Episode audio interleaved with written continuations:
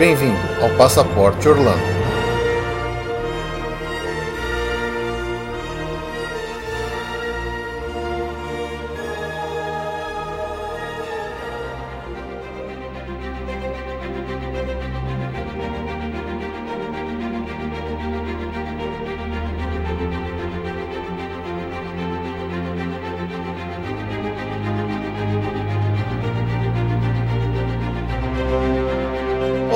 Todos, bem-vindos a mais um episódio do Passaporte Orlando. Eu sou o Felipe. E eu sou a Juliane.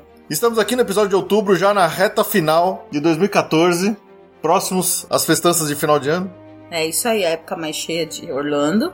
E as mais festivas, e mais coloridas e mais iluminadas. É, é isso aí. Mas ainda estamos em épocas de Halloween, então hoje, como nosso destaque, vamos falar da atração mais terrorífica do Magic Kingdom.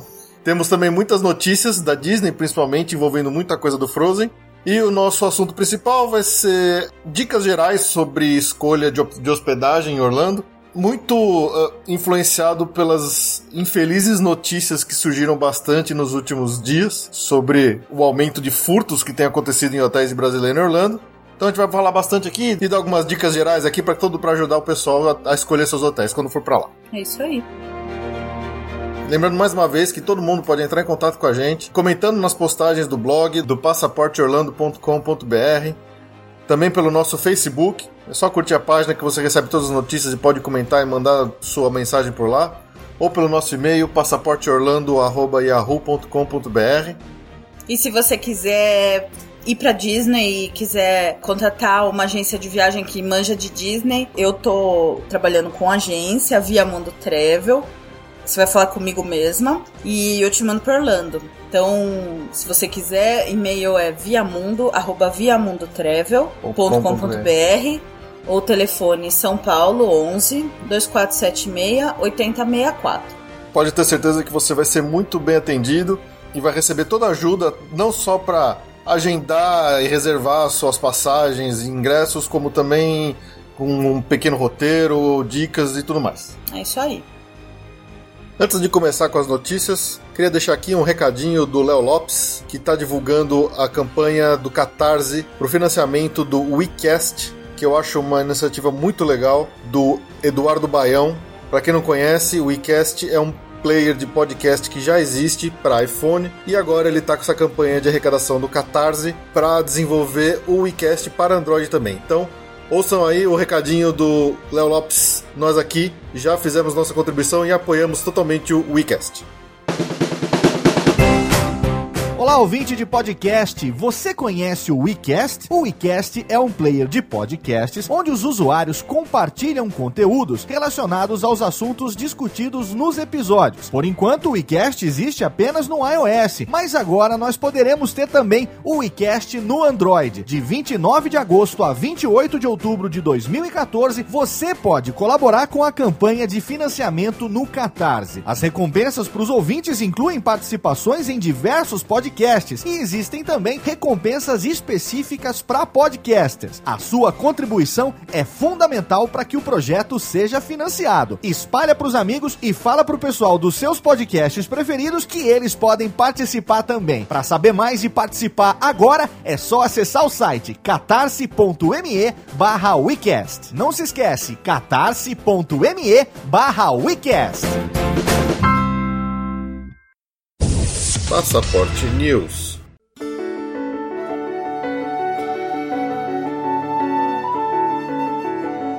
E agora vamos para a agenda de outubro de 2014. Para outubro, a agenda de Orlando segue principalmente com o Halloween, a outubro inteiro até a primeira semana de novembro. Uh, os eventos são no Magic Kingdom, no Universal Studios, no SeaWorld e no Busch Gardens. O Epcot Food and Wine Festival segue no Epcot até o dia 10 de novembro. E já vamos dar um, uma chamadinha que uh, os holidays estão chegando. E aí já vamos ligar aí os sininhos de Natal, que tem festa para todo lado, mas a gente vai falar mais disso no podcast de novembro, já que as atividades de, de fim de ano, das festas, começam a partir de meados de novembro. Então fique atento que no próximo podcast vai ter Jingle Bell saindo por todos os lados.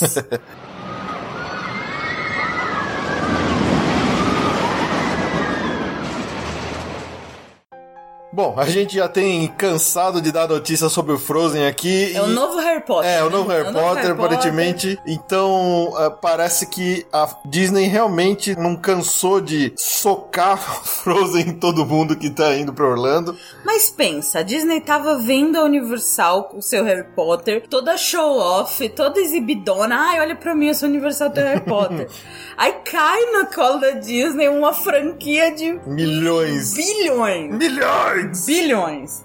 Aí eles falam assim, não, agora. Estou esfregando a mãozinha do tio, do tio Patinhas pra ganhar dinheiro com o Frozen. É. É, então assim, não param de surgir notícias e mais notícias sobre novidades que podem vir a aparecer nos parques com a temática do Frozen. É, não é nem, não é nem rumor, não, já é não, oficial. é notícia mesmo, é oficial. Então vamos lá, primeira. Foi oficializado que a atração Maelstrom do Epcot será fechada para dar lugar a uma nova atração do Frozen. A Maelstrom fecha, provavelmente já vai ter fechado quando esse podcast for pro ar, que é dia 5 de outubro. E a Frozen tá prevista só pra 2016. É, a atração Maelstrom, ela é uma atração tradicional, é um ride bem padrão Disney, onde você abordava um barquinho que ele ia passando por Paisagens, paisagens da Noruega, que abordava um pouco da beleza lenda. natural, a lendas, é, mitologias. é. E essa atração vai ser totalmente substituída por uma atração com a temática do Frozen, onde provavelmente é, você vai passar por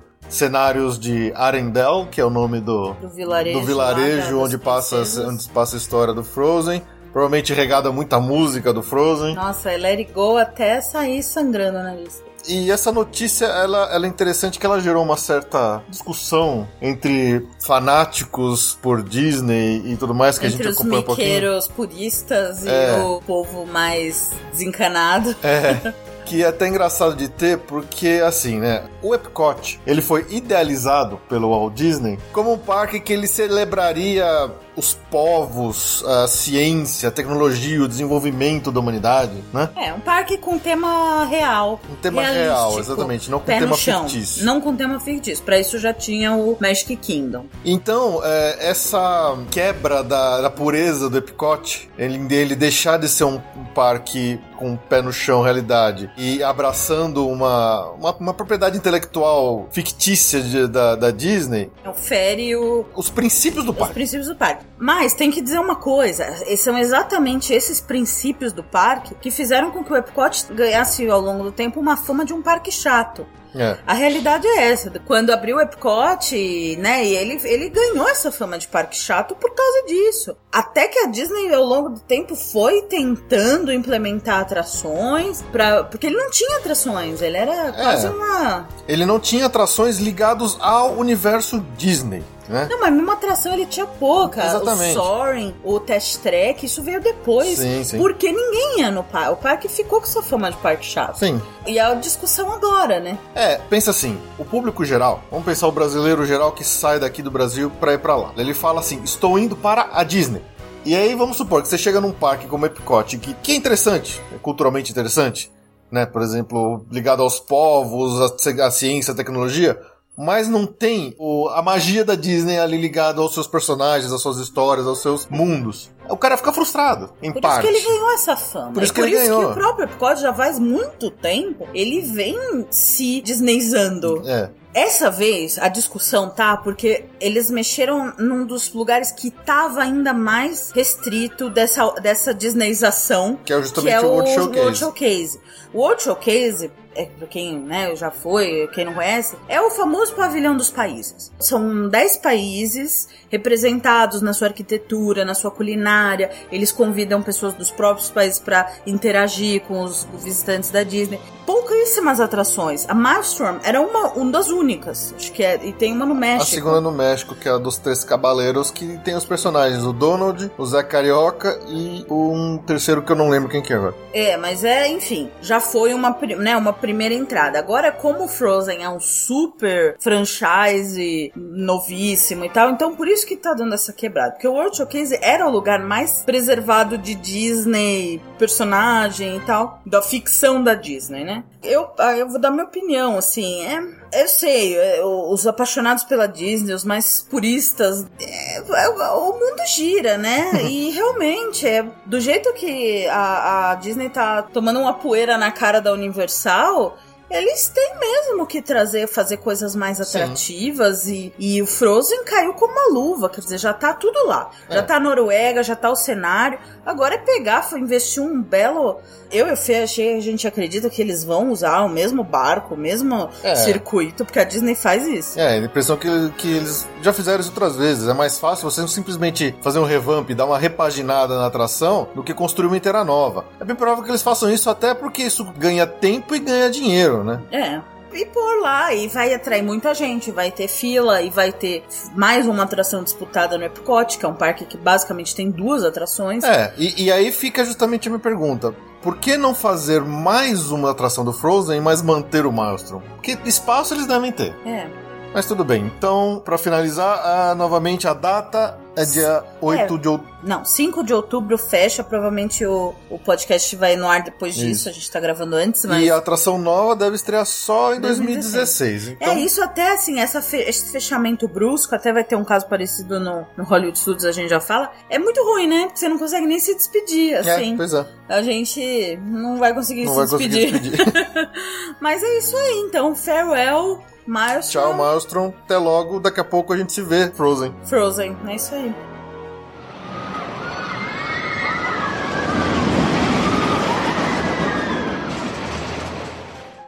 Então, mais Frozen ainda. é, na verdade foi no mesmo anúncio que a Disney abriu a porta e falou que vai ter Frozen everywhere. Exatamente. Uh, foi no mesmo anúncio que eles fizeram a. que eles falaram sobre o fim do Maelstrom e o começo de uma atração. Eles também anunciaram que. No Magic Kingdom. No Magic Kingdom, o Frozen passa a fazer parte do, da programação de final de ano no castelo. Pra quem não sabe, no final de ano eles colocam luzinhas no castelo da Cinderela inteiro. E aí, como já é a cara de Frozen mesmo, do palácio da Elsa, é. não sei o quê. A, a, a, festa de, da inauguração do, da iluminação diária, se não me engano, é. vai ser com a rainha Elsa Elsa como se o castelo fosse dela, né? Como se ela A Cinderela vai ficar Cinderela... puta. a Cinderela vai ficar é muito brava, vai dar um catfight com a, com a Elsa e... Porque a Elsa tá se apropriando do castelo da Cinderela. É, e vai começar a congelar toda noite o castelo dela pra ele ficar iluminado. É, quer dizer, a Disney tá realmente colocando Frozen muito forte em tudo. Outra coisa, na parada de Natal também vai ter a... Os personagens. Os personagens na festa do... Mickey's Very Merry Christmas Party, vão ter os personagens.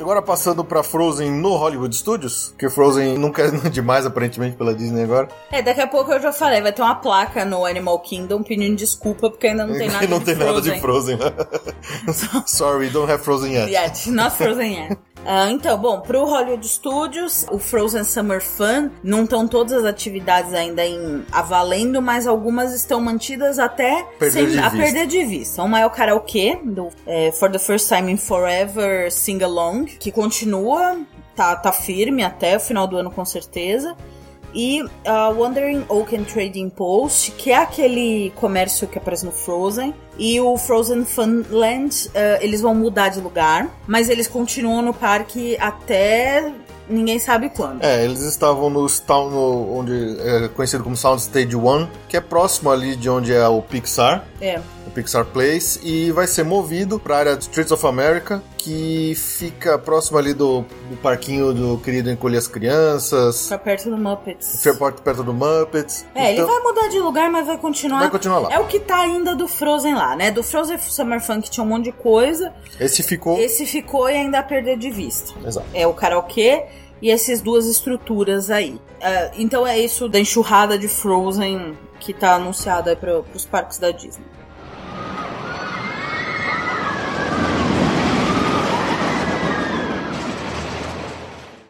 Agora, muitas notícias continuando no Hollywood Studios. Vai tá, andar, vai tá, andar. Tá bombando de notícia no Hollywood Studios nesse último mês aí. É, primeiro foi o American Idol que já fechou. O American Idol já fechou. E a notícia que já demos do fechamento do ano que vem do Indiana Jones Epic Essa não é Spectacular. Pela, pela Disney. É, tá? não confirmado, mas tá com cara de que vai rolar. Agora teve mais uma confirmação. Isso. Que é o Backlot Tour no Hollywood Studios. Já fechou. Fechou do dia ontem, do dia que a gente tá gravando. o Backlot Tour ocupava uma área imensa. Ele Isso. era um tour pela teoricamente pela história do cinema, era uma atração meio longa, que você pegava um trenzinho, passava. Primeiro você via um showzinho. Um showzinho de efeitos especiais, meio boba, tá? É, mas era, era tipo na fila, assim. Isso. Aí depois você entrava, pegava um trenzinho, passava por trás, via algumas props de cinema. E depois a- melhor parte era o final, que era uma. Canyon, você um canyon. onde você ah, o trenzinho via explodir a coisa, pegava fogo, caía enchente, uma, uma atração até parecida com, o- com o antigo terremoto e atual disaster no, No Universal. no Universal, que era o highlight, era o grande ponto alto É. desse, desse tour. Só que pra tudo isso levava mais às vezes mais de 40 minutos, Acho era uma era mais atração de 40 muito minutos. longa. E ela não tava realmente já em alta, ela já era uma atração meio fundo de parque, assim, longe de ser uma favorita, que ocupava muito espaço e, E que com fechou. essas mudanças fechou. Então você tá somando 2 mais 2, mais 3, mais. tá dando uma expectativa de que algo importante vai acontecer no, É, no Hollywood Studios. Pra ter uma ideia, quando você vai, por exemplo, no Pixar Place, onde tem a atração do Toy Story Mania, uma das maiores atrações do Hollywood Studios, indo em direção ao, ao Backlot Tour, você vê que tem uma área grande onde não tem quase nada. Onde tem estúdios. E pra trás do Pixar Place é onde fica toda a área por onde passa a atração. Então, pensando que tudo isso vai estar livre, supõe-se uma grande expansão do, do, do Pixar Place É uma das possibilidades. que é uma das possibilidades. Existia um tempo atrás um rumor de que o Cars Land, que já existe no Disney California Adventure, viria para Orlando, mas isso já foi desmentido várias vezes É. e não, não deve ser o que acontece.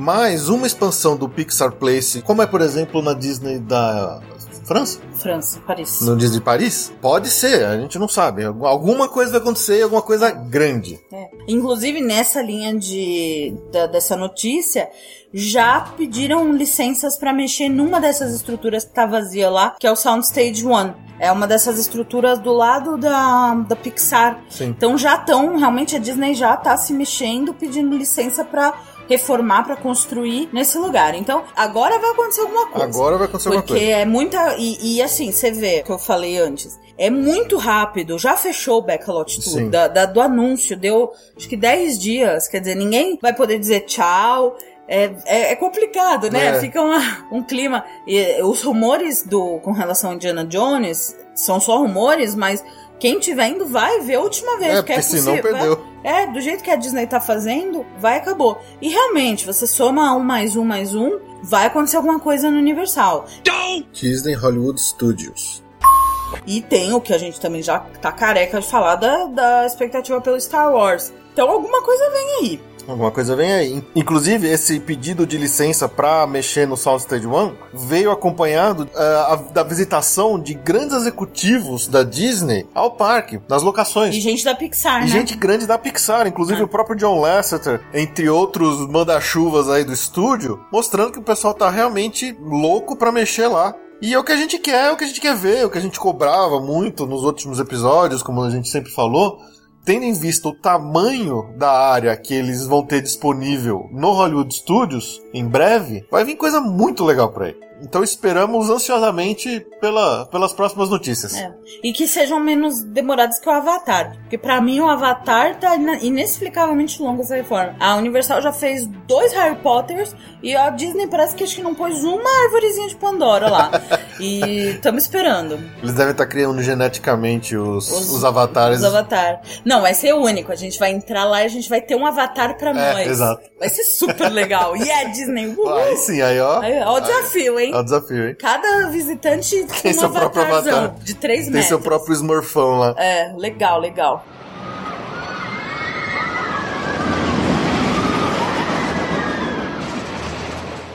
Uma novidade aí, que nem é tão novidade assim, já tava lendo desde o finalzinho do ano passado, E a gente não tinha e a gente nunca ainda. comentou por aqui, que é algo que parece ser bem interessante, apesar de ser meio caro, É, Disney. é Disney, é. Abram seus bolsos É. and welcome to Disney.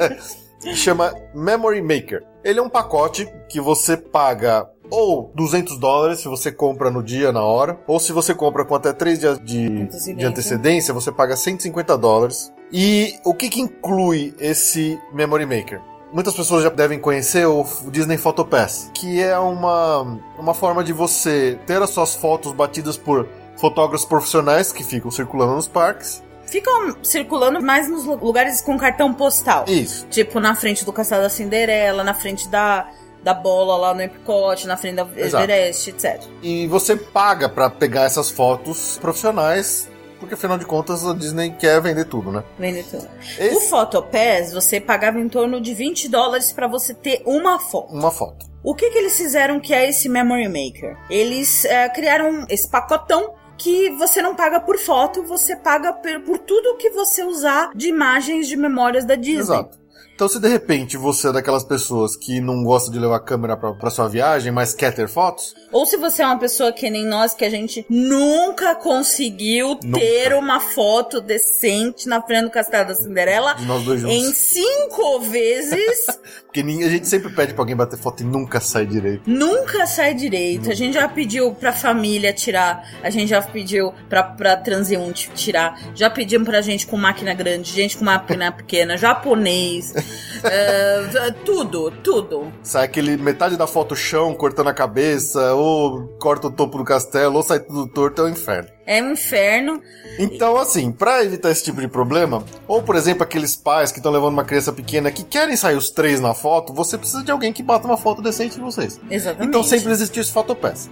Agora com o Memory Maker, você paga uma vez o pacote completo e você pode pegar todas as suas fotos, não importa em qual parque, em qual atração você for. É, além das fotos dos fotógrafos profissionais, esse Memory Maker inclui as fotos dos rides. Isso, Aquela que ninguém tem coragem de comprar. Aquela famosa foto que sempre bate no final do quando tá todo mundo gr- gritando na descida da montanha russa, É, que cada um às vezes quer comprar de, de alguns rides, mas de outros não. é, Nesse pacote você pega todos, tá tudo incluso. tá tudo incluso. Incluindo filmes feitos, por exemplo, Só tem dois por enquanto. É, na- no Torre do Terror, do Hollywood. Studios. E agora, que é a novidade, no Seven Dwarf Mine Train. Que eles fazem um filme inteiro do, do seu passeio. E você pode pegar tendo esse serviço. Isso.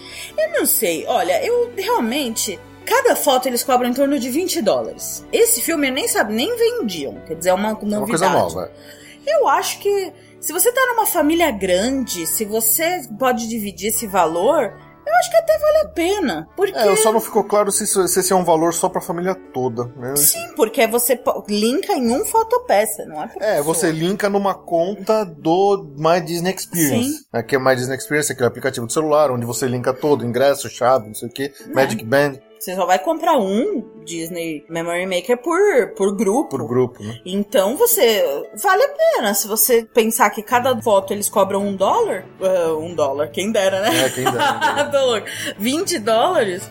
Sei lá. É, é um serviço diferente. Eu não sei. A gente vai testar em breve, talvez, provavelmente. Talvez. E aí a gente conta mais dessa experiência. Mas é um negócio que eles estão investindo bastante. Acho que vale falar, vale comentar.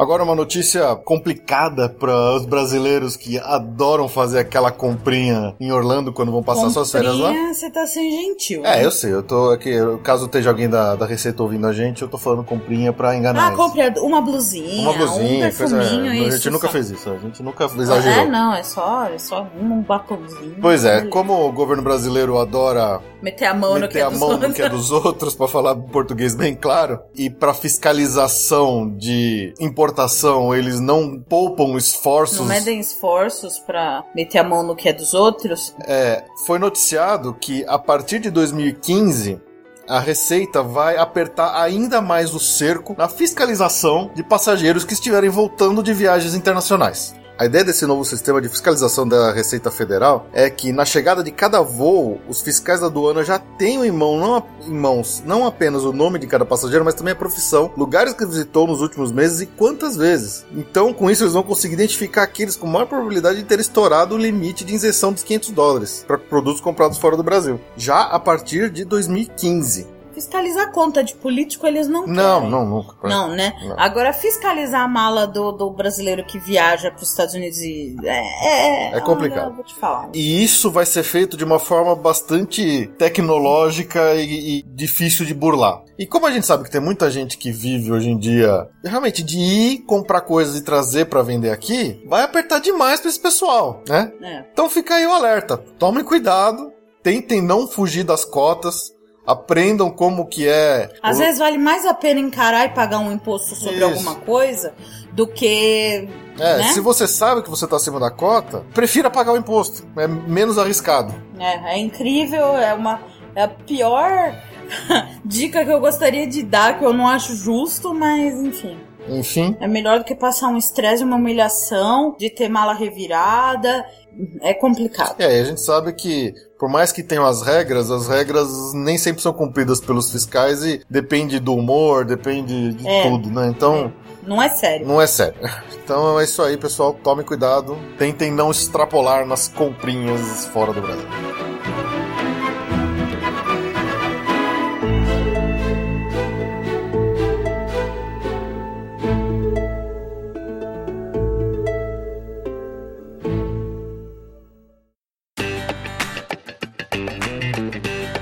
Destaque do mês.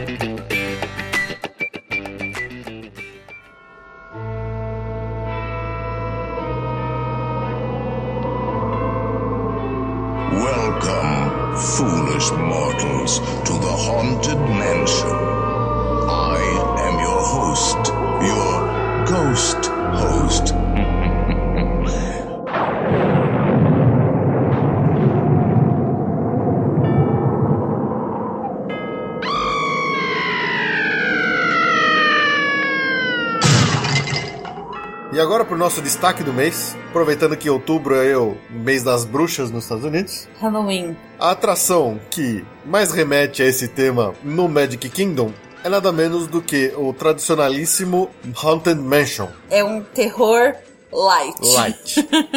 Na verdade, Amigável. é um terror fun. Fun. Mas é é uma das atrações mais clássicas do Magic Kingdom, né? É, todo mundo vai, todo mundo gosta de ver. Ela tá bem modernizada, mesmo Tá. sendo uma atração clássica. É, eles nunca deixaram de atualizar ela com novas tecnologias. Tem algumas co- efeitos impressionantes, não? É, exatamente. Eu tenho alguns efeitos que sempre me impressionam. É. Começando das inovações, eu começo pelo, pela fila. Quando você entra lá, você tem duas opções: pegar a fila direto Uma- ou pegar a fila interativa. que passa pelo cemitério. Pelo cemitério. E é muito engraçado. É. É, as lápides são engraçadas, as histórias dos, dos mortos. Isso. Tem E- umas, uns sonzinhos. que É, você tem algum- algumas, alguns túmulos que tem botõezinhos pra você tocar. Então, até pra você tocar música em alguns. É muito engraçado. E, e, e algumas, acho que os olhos acompanham, assim. Vale a pena, vale a pena. E é uma, é uma das atrações que eu acho que a decoração é mais bonita. Ela é muito legal mesmo. Ela tem essa, essa ar vintage de casa mal assombrada É. mesmo. Na- quando, quando você já entra dentro da primeira primeiro estágio de filas, digamos, tem uma sala de espera, aquele efeito do teto subindo sempre me impressiona. É. Eu fico sempre boca aberto quando eu vejo aquele efeito que realmente parece que você tá encolhendo, parece que a sala tá aumentando. É, muito bem feito. É muito legal, que é uma pré-fila, né? Uma. Como é que fala? Um lobbyzinho, Um que é lobbyzinho. da entrada da atração. E aí, quando você entra realmente na atração, são carrinhos, muitos carrinhos, um ligado no outro, e você vai passando pelas áreas todas muito escuras, com muito efeito prático, visual, de ilusão ótica, e você vê os fantasmas dançando. E, e apesar de ser uma atração realmente antiga, ainda, ainda impressiona, ainda é muito legal e é muito engraçado, e tem alguns momentos bem assim, eu não diria assustadores, mas que te deixam impressionado. É, os caronistas no final acho que são a grande cara do. É, você sempre que não, vai. não vamos matar É, spoilers a tudo, mas você vai ter uma carona no final do Exatamente, exatamente. seu- Que é muito legal. Então, não deixem de ir na Haunted Mansion. É, a, probabilidade de agora, durante o Halloween, essa atração estar com uma decoração diferente que remete ao Estranho Mundo de Jack. que a gente até já falou disso no episódio passado. Então, aqueles que já foram em outras épocas e conhecem e tiverem lá agora, vale a pena conhecer eles nesse novo estilo. Se você tá indo pela primeira vez agora e só conhece a, a decoração especial do Estranho Mundo de Jack, você vai ser obrigado a voltar pra conhecê-lo de novo na forma tradicional. Vai. Sinto muito. É, pode falar com a Via Mundo Trevo. É, olha lá, olha a propaganda. Tchim. Qualquer ida na Disney, é muito bom. Então é isso aí, fica aqui a recomendação. Não percam no Magic Kingdom Haunted Mansion.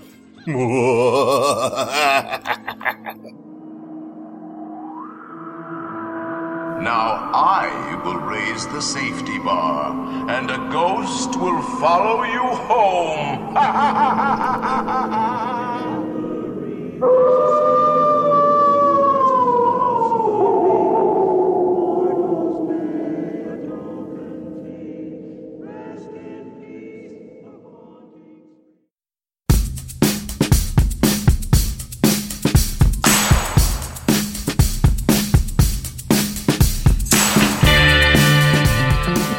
como nós falamos no começo, o nosso assunto principal é ao mesmo tempo chato, porque a gente vai ter que falar algumas coisas que infelizmente têm acontecido, e também tem bastante dica para ajudar todo mundo. É, a gente vai falar de hospedagem em Orlando. Hospedagem em Orlando. Esse é um assunto que tem muita variação de gostos e de vontades. E de preço. de preços e de níveis de luxo. Então, assim, realmente depende de cada um. Se você tiver com uma grana muito apertada e você vai procurar, você vai achar hotéis muito baratos. É, o, o padrão do brasileiro, assim, se a gente puder falar uma tendência, né? O brasileiro que vai pra ficar muitos dias, em geral, acaba optando por hotéis econômicos. Exato. Fora dos complexos, com exceção dos econômicos da Disney, porque tem muita agência que trabalha com eles e tal. Mas enfim, é um, é um caso à parte. Pessoas que vão, digamos, independentes, existe uma tendência de optar por hotéis econômicos fora dos complexos. Essa é a Isso. realidade da maioria dos brasileiros. Exato. E aí que acho que a gente pode dividir em duas grandes categorias, né?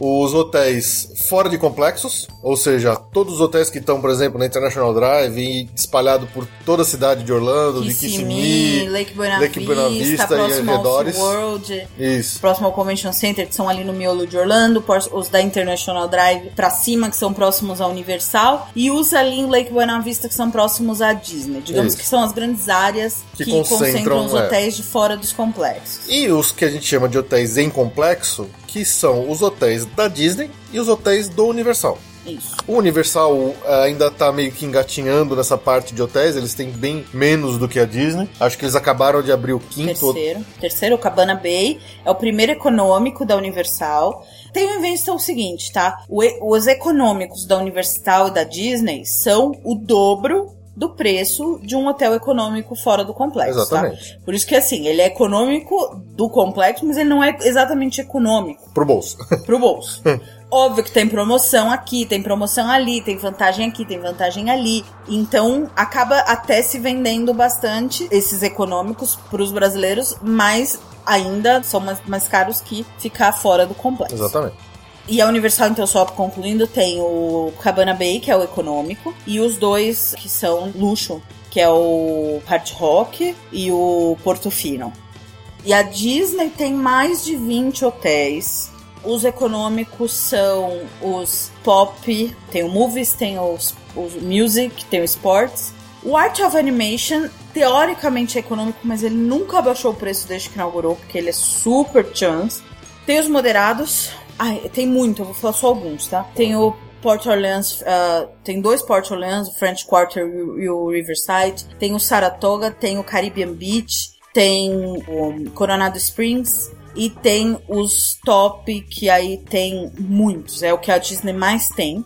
Contemporary Resort, o, o Animal Planet Lodge, o Grand Floridian, tem muito hotel. Tem muito hotel. E fora da Disney, tem várias opções também. Sim. Tem os duas estrelas, os Red Roof da vida. Entenda o seguinte: geralmente nos Estados Unidos a gente fala de cadeia. Pra Exatamente. tudo, pra comida, pro hotel. Então você É, tem. não adianta você falar que tem o Holiday Inn, porque existem toneladas de Holiday Inns 15 lá em Orlando. Exatamente. E é assim com todas as grandes, eh, as marcas conhecidas de hotel, de cadeias hoteleiras.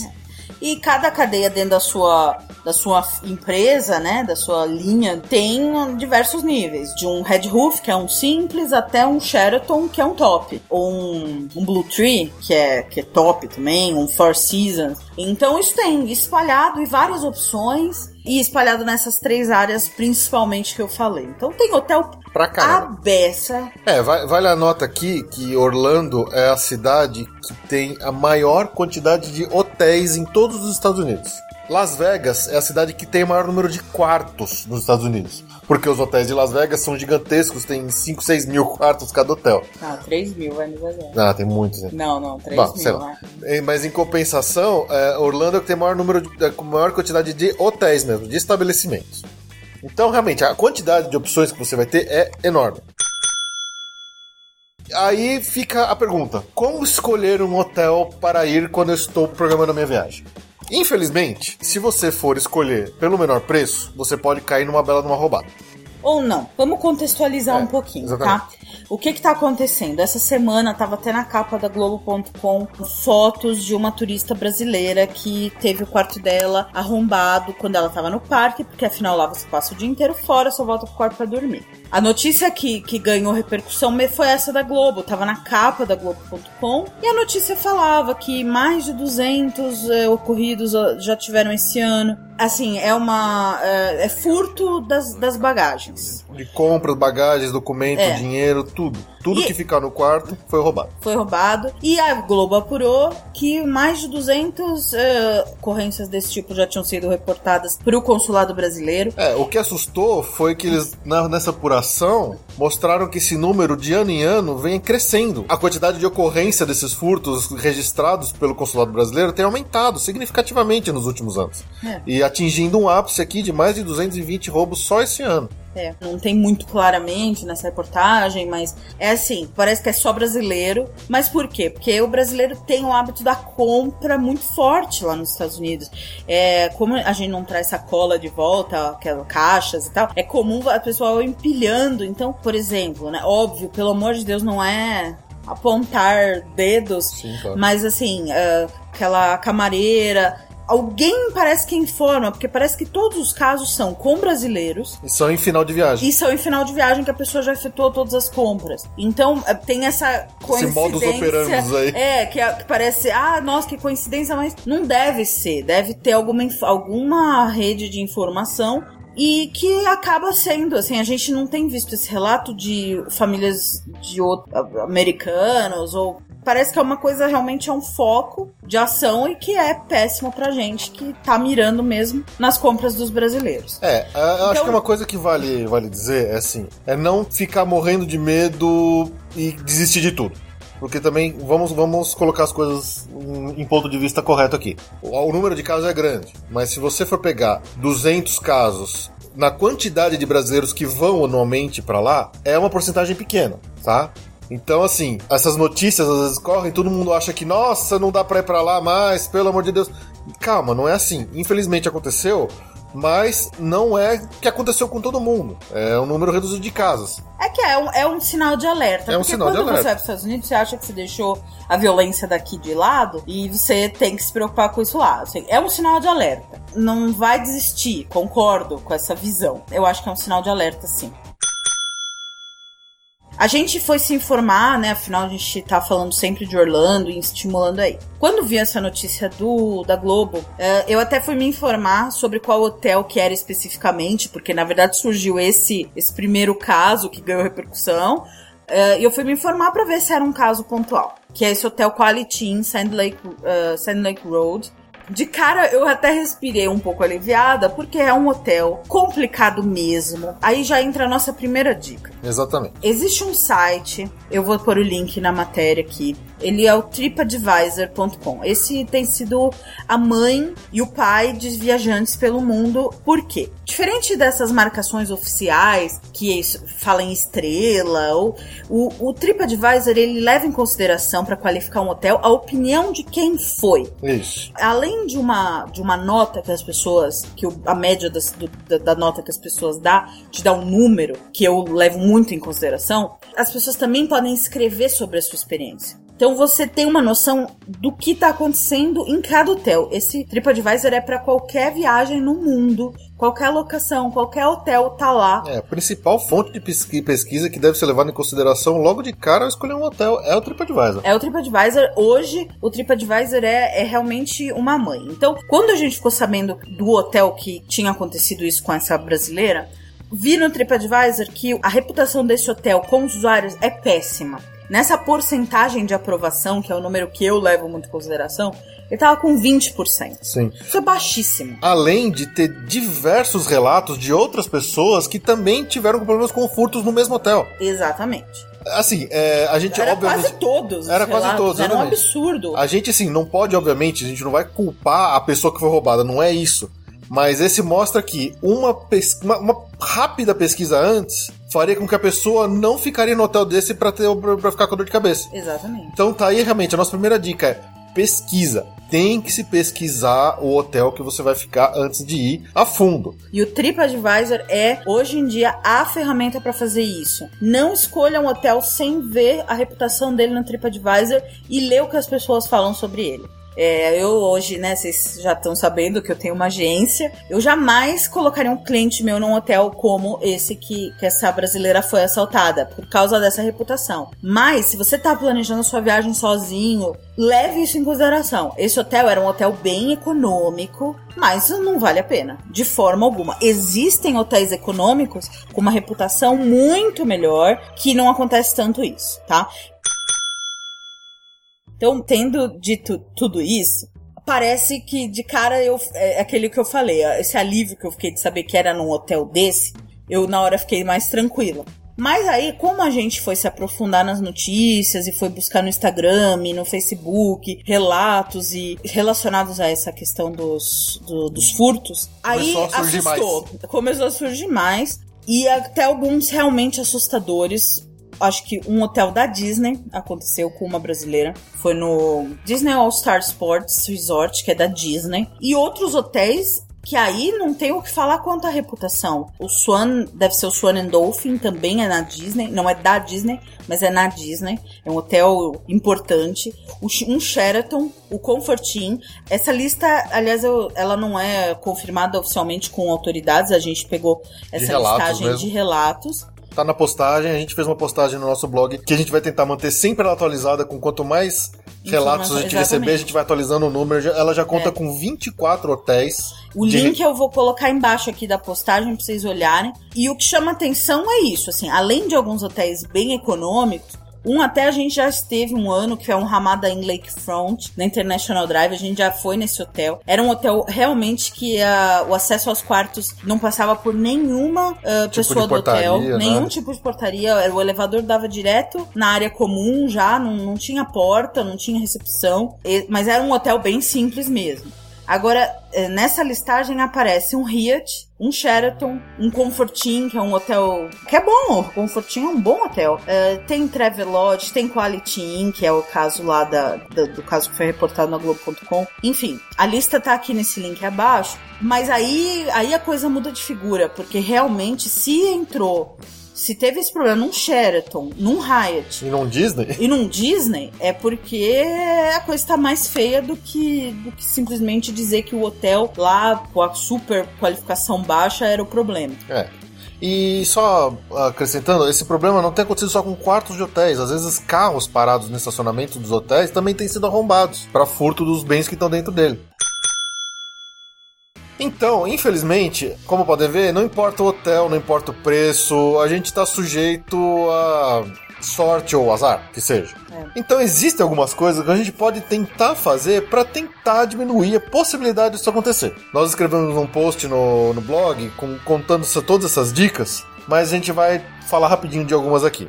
Além dessa da pesquisa extensa sobre o que você, sobre o hotel que você vai ficar antes de ir para lá, é muito importante que você carregue seus passaportes e documentos importantes sempre com você. Compra uma. Ah, é horrível, né? Compra uma pochete É, uma pochete, uma bolsa, um bolso, uma calça com bolso lateral, qualquer coisa. e leva junto. Não deixe no quarto, não deixe no cofre, não deixe no carro.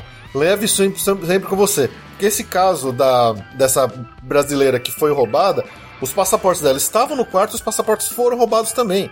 Ela foi obrigada a pegar o carro e ir até Miami para ir ao consulado brasileiro para poder pegar uma autorização para poder voltar para o Brasil sem o passaporte. Então evite esse problema. Caso realmente aconteça, infelizmente, de você ser roubado, pelo menos tenha seu passaporte com você na mão o tempo todo. Isso.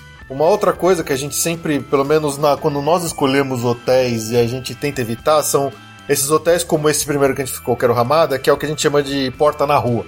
Nos Estados Unidos tem muito hotel desse tipo que você passa pela recepção, mas para você chegar no seu quarto efetivamente, você sai pra rua de volta e a porta do seu hotel basicamente Na abre rua. na rua, ou no estacionamento Ou do hotel, ou na piscina. piscina, em algum lugar, que é de acesso para qualquer um. Então, se quando você for fazer a pesquisa pelo seu hotel, também procure as fotos, veja se é um hotel que no mínimo você tem que passar por uma por uma portaria, por uma recepção para conseguir ter acesso às portas dos hotéis, É. do- dos quartos. E se for um hotel que tem os quartos no térreo, sempre no check-in pede pra não ficar em quarto no térreo. Exatamente. Pede pra ficar em quarto que envolva um Pelo menos, elevador. exatamente. Isso deve inibir, se não, se não for uma ação com conivência do hotel, né? Isso deve inibir. Então sempre evitem ficar no térreo. Isso é outra É. uma dica importante. Uma evidência que o acesso ao seu hotel é, é fácil é se você entrar nele logo de cara, na porta, tem um monte de folheto de delivery de pizza. É. O que eles fazem muito lá nos hotéis é entrar nesses que é de fácil acesso, então o pessoal das pizzarias que tem na região joga folheto por baixo da porta. Então, quer dizer, se tem um monte de folheto lá, é porque qualquer um pode entrar. Então já fique esperto. Com relação a roupas e compras, principalmente, a melhor coisa é você evitar que eles fiquem expostos para que uma camareira ou qualquer um que entrar no seu quarto consiga ver que você tem muita compra, É. e, assim, óbvio, tudo que a gente tá falando não vai evitar nada, é pra tentar evitar. A gente nunca pode ter É, certeza. não é uma certeza. Não é uma certeza. Mas assim, sempre que você sair pro parque pra passar o dia fora, tenta trancar tudo. Começa já, pega o hábito de voltar, não faz aquele. É gostoso, eu sei. Chegar no quarto e ver aquele mar de sacola, Hum. aquele mar de coisa jogada, que você nem lembra que você comprou e que você se surpreende e fica feliz. Eu sei que é uma delícia. Mas ah, evite. Então, já deixa as malas ali num- no jeito para que quando vocês fizerem compras, você volta das suas compras, já deixa as compras dentro da mala para no dia que você for Pra ficar fora da vista. parque, é, para você, você trancar. Isso, Isso. é bom. Tranca as malas e de preferência, eu sei, eu também sei que é triste, mas se livre das sacolas. Não no caixas. lixo do quarto. É, Leva junto com você e joga fora do quarto, longe do hotel. É, porque é óbvio, se você tem quatro, cinco sacolas da Nike, é óbvio que você tem cinco tênis da Nike nas suas malas. Então, assim, se tem a conivência e a informação de camareira, de pessoal que trabalha no hotel, então evite dar essa bandeira toda. Eu, eu sei, eu adoro, eu, eu fico agarrada com as caixas de tênis até o final. Mas já que você não vai trazer Brasil mesmo, desapega. Então desmonta, sai, joga no lixo de fora do hotel, do, de fora do quarto, Ou nem pega. Ou nem pega. É, muitas vezes, quando você vai comprar um tênis numa loja de outlet, por exemplo, o cara às vezes te pergunta: você quer a caixa? Já nem pega. É, que o não pegar também, se você muda de ideia, quer trocar e você não tem Não, como, mas você né? sai com uma sacola e com a nota, não é problema isso. Será que ele pode trocar sem a Pode, caixa? pode. Não sei não. Eles, eles perguntam, você quer levar a caixa? Eu normalmente falo, não, não vou, porque eu vou levar a caixa pra jogar fora, então eu já nem levo. É verdade. É, é uma boa dica também. Então, é triste, eu sei. A gente gosta daquele armário que você abre e cai roupa na tua cara, eu sei. Mas é. Vamos nos ajudar aí a, a não ter. Não despertar o interesse, a curiosidade de alguém que esteja procurando um belo brasileiro bem, bem gastão, entendeu? Bom, tem duas postagens no blog, uma com as dicas e com os relatos de duas brasileiras que foram furtadas recentemente. Uma que foi a do Qualitin e a outra que foi a do Disney. Eu, eu copiei os depoimentos na íntegra que as próprias postaram nos seus respectivos Facebooks. Então o que tá lá são as palavras daquela, da- da- das próprias pessoas que foram furtadas. Leiam, tentem ver o que, que tá acontecendo. É, leiam lá, junto com as dicas que nós postamos. Aqui a gente falou de algumas, mas tem mais lá. Tem uma segunda postagem com a lista dos hotéis que tem algum tipo de furto relatado. Nós vamos tentar sempre manter aquela lista atualizada toda vez que a gente souber de mais algum furto. É, esperamos que eles deem, comecem a ver isso com atenção lá. A impressão que a gente teve também nesses relatos é que os hotéis querem dar, quer, estão mais preocupados em abafar e não muito preocupados com os passageiros. É complicado, né? A gente põe. A gente tem uma tendência a pôr tudo que é nos Estados Unidos lá no céu, mas é uma atitude errada, né? É. Uh, ainda nas dicas com relação à hospedagem, uh, não é uma regra absoluta, é, é, a nossa sensação. Como eu falei no, quando a gente começou a falar, existem três regiões de maior concentração dos hotéis que são fora dos complexos. Da International Drive, ali bem no miolão, próximo à Universal, próximo à Universal Boulevard, que é onde tem o Etten Wild ali, é um pool de hotéis. E a nossa sensação é que aquela região é a que é a mais vulnerável para no a nossa experiência aqui, até pessoal, a gente é, presenciou um assalto no Walgreens. Que fica bem próximo do Etten Wild, que a gente tava num hotel na nessa... própria International Drive. Na, não é na International Drive, na, na Universal, Universal Boulevard. Na Universal Boulevard. É, esse, essa região, a nossa opinião sincera é que ela está muito mal cuidada, é, tá decadente. muito decadente. A maior parte desses hotéis que aparecem nessa listagem são nessa região. Não tem hotéis em outras regiões, até tem hotel do complexo Disney nessa lista. Mas uma sensação nossa é, essa região ela não está muito bem cuidada. Ela tem gente esquisita. Então assim, se você tiver a opção, tanto a região ali mais próxima do SeaWorld, que é, que é na International Drive, mas ali próximo ao Convention Center, a região é melhor. Você vê que é uma região mais, mais limpa de, de elementos esquisitos. E a região do Lake Buena Vista também, que é próxima à, Disney. É, eu, vou, eu vou pôr um mapa aqui embaixo é, para falar onde que é, é, de onde que eu tô falando. Porque tem é, duas regiões. Embaixo da Disney, já pro lado de Kissimmee, tem vários hotéis. E também tem em Lake Buena Vista, que é próximo da entrada, a, entrada leste da Disney e tem próximo ao portal da entrada sul. Eu acho que essas regiões, não que não tenha casos, mas eu acho que elas ainda estão um pouco melhores. É, a nossa experiência em geral foi muito melhor quando a gente ficou longe da, da Universal, da, da International Drive. Desse centrão, né, que é ali próximo àquele World's Largest McDonald's, é. uh, Wet n Wild, aquele parque de diversões genérico que tem ali na frente. Tem o estilingão. Que tem o estilingão.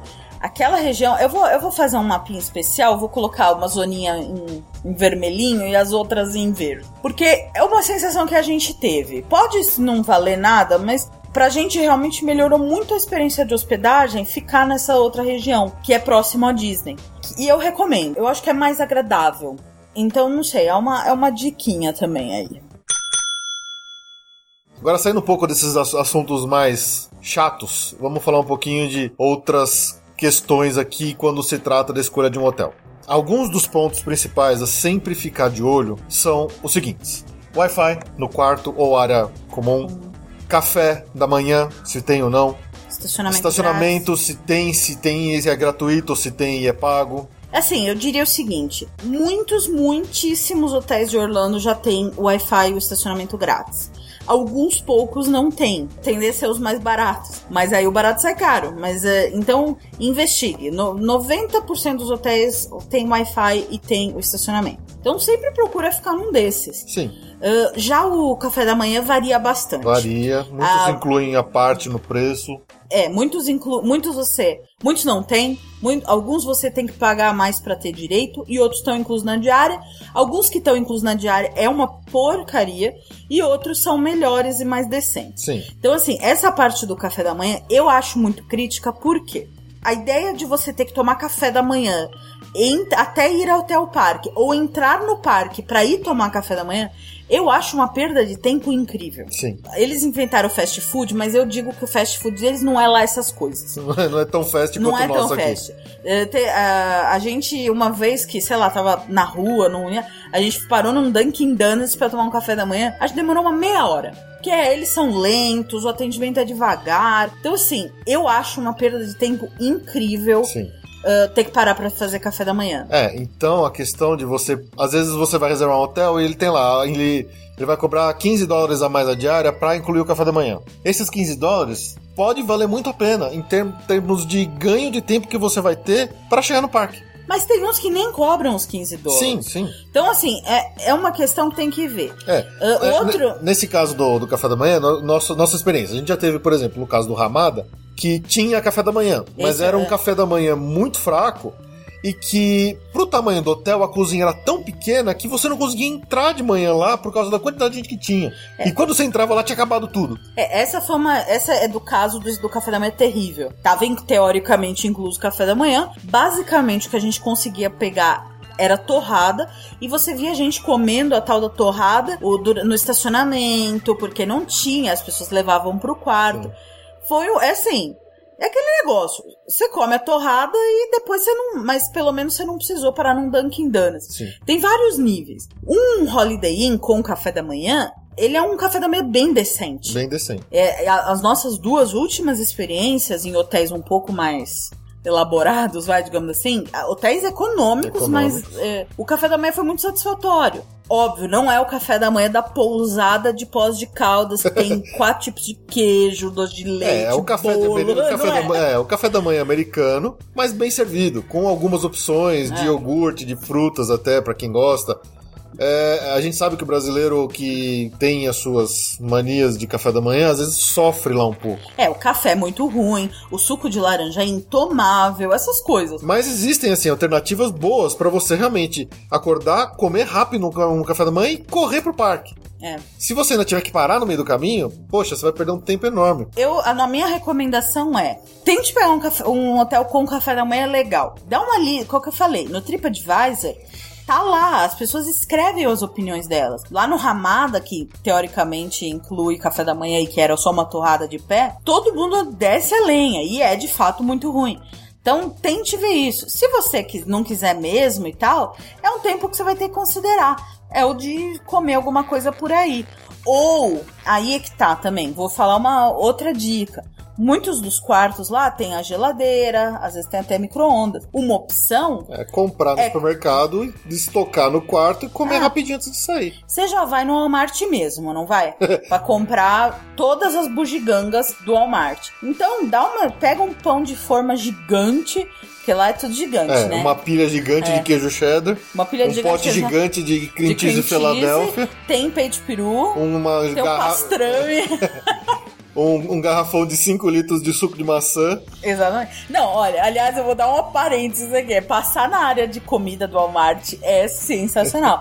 Se você tiver mini. Ah, vou fazer uma dica à parte aqui. Se você tiver frigobar no hotel com congelador, comprar o sorvete do Ben Jerry's, do Chunky Monkey, que é um sorvete de banana, é sensacional. E tem um Häagen-Dazs que não tem aqui no Brasil, que só tem lá, que é de trufa branca com amora. Que A gordice, a gordice. nossa, super gordíssimo, mas é de comer ajoelhado. Você deixa no seu hotel, você não vai se arrepender, ouve o que eu tô dizendo. Mas enfim, Enfim. passe na área de comida do Walmart, ou no Walgreens, claro, mas já, já vai no Walmart mesmo. E se você não tiver café no no hotel, faz isso. Você faz um belo sanduíche forte, com queijo, com tudo, e você vai pro parque. É uma opção. Pra, é uma opção boa, pra você não perder o tempo na fila, pra... Porque quando você chega no parque, se você chega cedo, é um bom horário pra você ir em atração cheia. Porque ela ainda não tá tão cheia. É, e a gente percebe que tem muito americano que vai pro parque e já vai pro restaurante logo de cara. Então você já passa na frente de todos eles. É, a, a viagem de um americano e a viagem de um brasileiro São é muito diferente. Totalmente diferentes. É, qualquer dia a gente podia falar disso, Podia, né? podia. É, quem sabe? É um tema. Porque é muito diferente os hábitos. E a gente vai lá uma vez a cada muito tempo, a gente não quer ficar perdendo tempo a comer. Porque eles comem muito, né? Então é um bom jeito. Ó, vê- então é isso, basicamente. Veja se o hotel tem café da manhã. Caso não tenha, ou caso seja muito ruim, vai para essa opção que você vai se dar bem. É, vai ficar mais barato e você vai se dar bem. Sim. Inventaram, né, nos Estados Unidos. Eu, eu não sei por onde começou, eu acho que é por Las Vegas, É o tal do resort fee, o né? resort fee. É uma taxa que É eles uma- cobram pra você usar as dependências comuns do, do, do Mas hotel. isso é balela. É. Porque você pode não usar nada e você tem que pagar o Isso. resort fee. É. O que é, na realidade, é uma taxa que você não pré-paga por causa da sua viagem, que você tem que pagar no balcão. Ah, É, algu- ne- é nessas que às vezes você sai enganado, porque você olha daqui, o preço é baratinho daqui, você chega lá e você toma uma facada de 50 dólares mais por diário.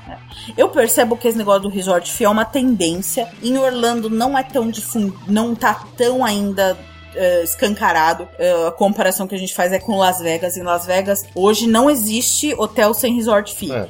Quer Porque dizer, eles diz- dizem que você tá pagando isso pra usar a piscina, pra usar as toalhas, pra usar a sauna, para usar várias coisas de lá, né? É, mas não é uma taxa a mais É. que você tem que pagar no check-in.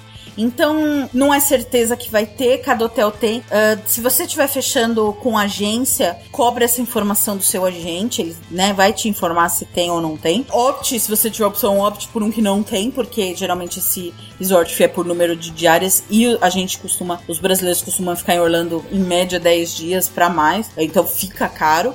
Tem, ainda lá em Orlando tem hotéis que não tem esse resort fee, então sempre opte. E se você tá fechando o seu hotel sozinho, com eh, busca essa informação no site do hotel ou no site que você tá fazendo sua compra, seja Decolar, seja Booking, eles têm que informar isso também para você ir preparado. Um resort fee de 12 dólares por dia pra você ficar 10 dias, Sai já uma bela facada. 120 dólares. Então, isso é outra coisa que você tem que começar a ficar atento.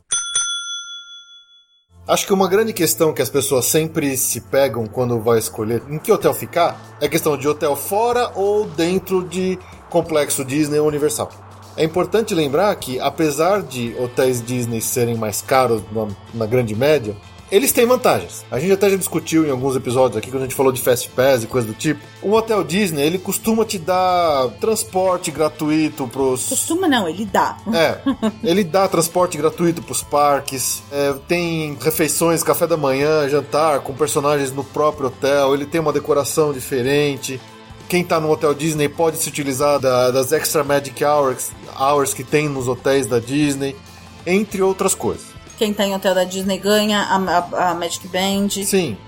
Então, assim, ah, o problema é que realmente esses hotéis são mais caros. Então, o que se tem feito muito hoje em dia, tem muita gente que tem op- optado por isso, que é fazer uma estadia dividida. Você vai ficar, sei lá, 10 dias em Orlando, a pessoa quer ter uma experiência de ficar num hotel Disney, mas é caro ficar os 10 dias, então ela fica 3 dias no hotel Disney e depois 7 dias num, num hotel fora. Não é um problema você fazer isso. É, Envolve algumas coisas que não são legais. Sim. Porque você tem que fazer um check-in, um check-out a mais. Você envolve, provavelmente, ficar um dia com as coisas, suas coisas suas num carro. no carro, no estacionamento. Não é simples, mas é uma opção. É uma opção, é uma opção. É, é algo que a gente tem ouvido cada vez mais pessoas que recomendam, que gostariam de fazer isso. Nós mesmos vamos experimentar dessa vez fazer dessa forma, porque a gente nunca ficou no hotel Disney, a gente precisa ter essa experiência até para passar cada vez as, as informações mais precisas aqui para vocês. Então a gente optou essa forma para ser um pouco mais econômica, para realmente conhecer um hotel Disney, ter a experiência, mas depois a gente o resto o restante da estadia nós vamos passar num hotel fora.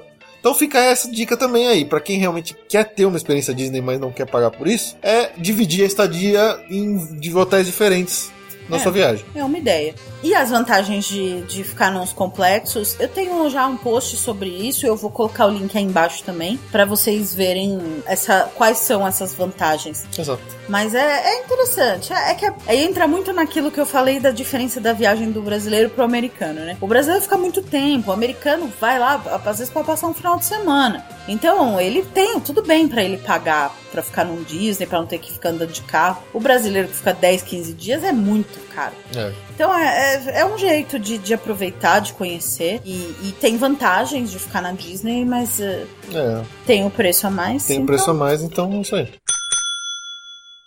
Bom, sei lá, acho Então. que falamos bem de hospedagem. Reiterando a dica principal, antes de escolher hotel, pesquisa no TripAdvisor. E se você não tem, não quer, não sabe fazer a pesquisa, contate um agente de turismo De confiança. de confiança. Caso você não tenha um, temos aqui a Via Mundo Travel. Lembre-se de nós. É, isso aí.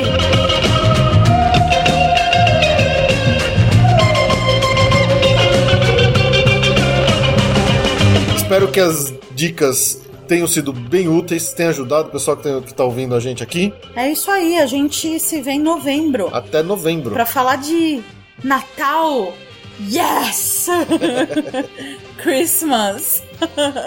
Podia terminar desse aqui já com uma música de Natal. Não, né? muito cedo. It's for Christmas. Não, não, não, não. Vai terminar num rock and roll aqui pesado. Não, vamos terminar com Natal. Não, muito cedo. Jingle bells, jingle bells. É isso aí, pessoal. Obrigado pela audiência. Até mês que vem.